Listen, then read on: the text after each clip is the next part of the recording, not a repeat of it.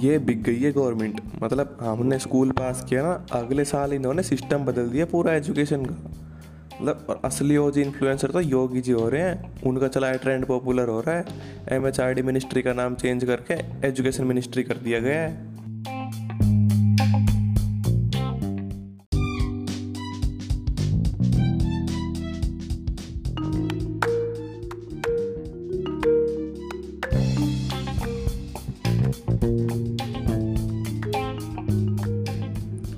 Hello guys, मैं हूं नीलेश और आप सुन रहे हैं 5th एपिसोड ऑफ नज़र वही नज़रिया अलग। और आज हम बात करेंगे उन फ्लॉज की जो हमारे पुराने एजुकेशन सिस्टम में थे। नए वाले में वैसे तो अभी तक कोई दिखा नहीं है, आगे चल के कभी दिखेगा तो बात करेंगे उसके बारे में।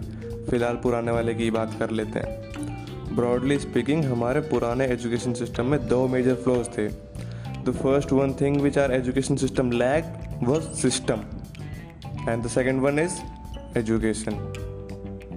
मतलब भाई साहब ऐसा था कि when we asked our education system to also teach us how to deal with failure, how to follow our passion, more importantly how to find our passion और how to overcome depression, our damn cool education system was like well will not teach you that, first learn mitochondria is the power house of the cell, humour based upon every students pain.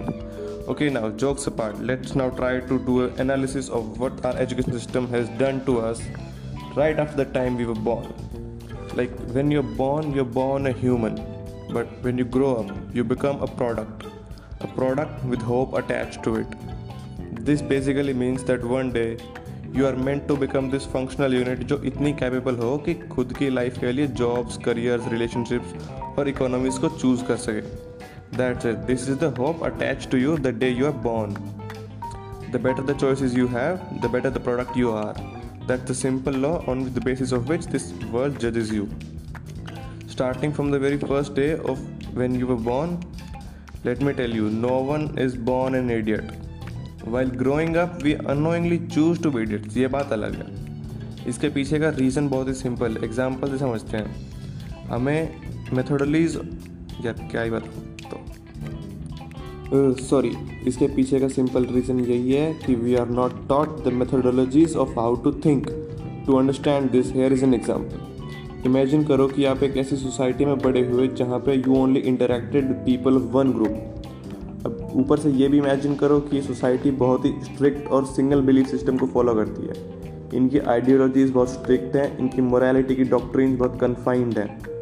And even on top of this, imagine if they have notions which are not so kind about people of other groups or other belief systems or even about women. तो आप एक ऐसी society में बड़े होते हो जो आपको ये सिखाती है कि क्या सोचना है। आपको ये तो बता दिया जाता है कि क्या गलत है या क्या सही है, पर आपको आपकी इस एबिलिटी के बारे में तो बताया ही नहीं गया कि आप सोच भी सकते हो या आप खुद सही और गलत में फ़र्क करने की एबिलिटी रखते हो। देखो यहाँ पे भी एग्जाम्पल से समझते हैं। आपने क्या कभी किसी लड़के को स्मोकिंग करते हुए देखकर ये सोचा है कि अरे देख यार लड़का होके स्मोकिंग कर रहा है? नहीं ना। पर किसी लड़की को स्मोकिंग करते देख लिया तो हमारा इंस्टेंट रिएक्शन यही होता है कि भाई देख वो लड़की होके स्मोक कर रही है। या फिर चलो केस को थोड़ा उल्टा कर लेते हैं। क्या आपने कभी किसी लड़की को रोते देखते ये सोचा है कि लड़की होके भी रो रही है? नहीं। पर आप किसी भी लड़के को रोते हुए देखते हो तो आपका रिएक्शन ये होता है कि अरे चुप हो जा, क्या लड़कियों की तरह आंसू बहा रहा है। क्या आपने कभी सोचा है कि आप ऐसा क्यों सोचते हो? नहीं। सोचोगे भी कैसे? आपको कभी सोचते कैसे हैं ये तो सिखाया ही नहीं गया। आपको सिर्फ ये बताया गया था कि क्या सोचना है। So basically you are devoid of the knowledge of how to think and because of this people unconsciously view what they have learn from parents, surroundings or emotional responses as factual learnings because they appear factual to you, but they aren't necessarily so. They are just based on fear or ignorance. और जैसे जैसे time गुजरता है और हम इन factual learnings को verify नहीं करते तब ये factual truth बन जाती है। इस बारे में अल्बर्ट आइंस्टीन ने कमाल की बात कही थी कि education is not the learning of facts but the training of the mind to think. और ये बात उन्होंने तब कही थी जब इंटरनेट इतना पेनिट्रेट नहीं हुआ था, मतलब वो फ्यूचर को इमेजिन कर पा रहे थे, उसके बेस पे उन्होंने ये स्टेटमेंट दी थी। तो क्या एजुकेशन में लर्निंग ऑफ फैक्ट्स इम्पॉर्टेंट नहीं है? क्योंकि आज की डेट में अगर बात की जाए तो जो फैक्ट्स हैं वो तो एक क्लिक ऑफ बटन पे अवेलेबल हैं। मतलब अगर एजुकेशन का मतलब यही है कि स्कूल जाओ, कॉलेज जाओ और किताबों में जो लिखा है उसे रट लो और अपने दिमाग में फीड कर लो, तो इसकी ज़रूरत क्या है? वो तो ऑलरेडी मोबाइल में है जो बुक्स में है, और इतनी मेमोरी मोबाइल में है जो उतनी नॉलेज हम कभी ब्रेन में फीड कर ही नहीं सकते चाहे कितना ही डेवलप कर लो। तो व्हाट इज़ रियल एजुकेशन, ये समझना बहुत ज़रूरी है, क्योंकि अगर यही नहीं समझेंगे तो हम ऐसे लोग अपने एजुकेशन सिस्टम से निकालेंगे जिनके पास फील्ड इन्फॉर्मेशन तो बहुत सारी है पर उन्हें यही नहीं पता कि सोचते कैसे हैं और सोचना क्यों ज़रूरी है, क्योंकि लाइफ में जब भी प्रॉब्लम्स हैं उसका सोल्यूशन कैसे निकलता है? सोच करके निकलता है, मेमोरी से नहीं निकलता, गूगल से नहीं निकलता, फैक्ट से नहीं निकलता, नॉलेज से नहीं निकलता। उस नॉलेज को यूज़ करके प्रोसेस कैसे करते हैं उससे निकलता है। इन्फॉर्मेशन से सॉल्यूशन नहीं निकलता, इन्फॉर्मेशन को आप कैसे प्रोसेस करते हो उससे निकलता है। अगर आप सोच करके उस सवाल का जवाब दे सकते हो जिसका जवाब गूगल नहीं दे सकता, तो ये इंटेलिजेंस है। तो ये इंटेलिजेंस डेवलप करने का काम होना चाहिए एजुकेशन सिस्टम का।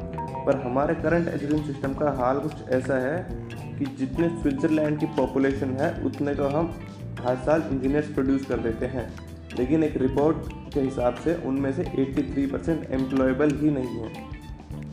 तो इसके रूट कोज को फाइंड करने के लिए थोड़ा हिस्ट्री में चल के बात करते हैं, और वैसे भी मैं लॉ की पढ़ाई कर रहा हूँ तो थोड़ा रिसर्च मेरी थोड़ी स्ट्रॉन्ग है। तो ब्रिटिशर्स जब हम पे रूल कर रहे थे तो ईस्ट इंडिया कंपनी के सामने दो मेजर चैलेंजेस थे, पहला कम्युनिकेशन, दूसरा वर्कर्स और क्लर्क्स की बहुत ज़्यादा ज़रूरत थी उनको। तो फिर 1835 में थॉमस बैबेंटन मैकोले ने हमें इंग्लिश एजुकेशन एक्ट 1835 दिया, जिससे उनके दोनों पर्पज़ पूरे हो गए। पहला, उनको बंदे चाहिए थे जो चुपचाप डेस्क पर बैठ के अपना काम कर सकें, ज़्यादा क्वेश्चन ना करें, ज़्यादा क्रिएटिव ना हों। दूसरा, कम्युनिकेशन इन इंग्लिश दुनिया की सबसे ज़्यादा बोलने वाली लैंग्वेज नहीं थी उस टाइम पे, फिर भी इंग्लिश एक क्लास सिंबल ऑफ क्लास बन गई इंडिया में।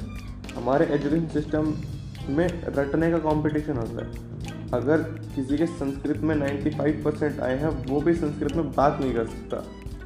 और जिन बच्चों के बहुत ज़्यादा नंबर आते हैं ना, जब वो छुपा के जो लिखते हैं एग्ज़ाम में, हाँ, वो जब रियल लाइफ में जाते हैं ना तो ज़्यादातर क्रम्बल करते हैं।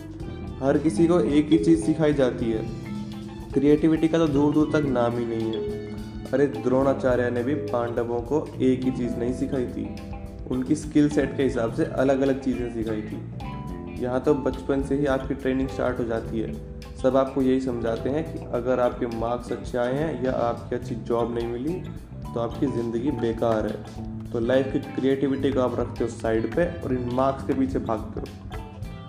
पर अब उम्मीद जगी है, सरकार एक नई पॉलिसी लेके आई है, सुनने में और देखने में तो काफ़ी सही लग रही है, पर एक्चुअल इम्प्लीमेंटेशन कैसा रहेगा ये देखने की बात है।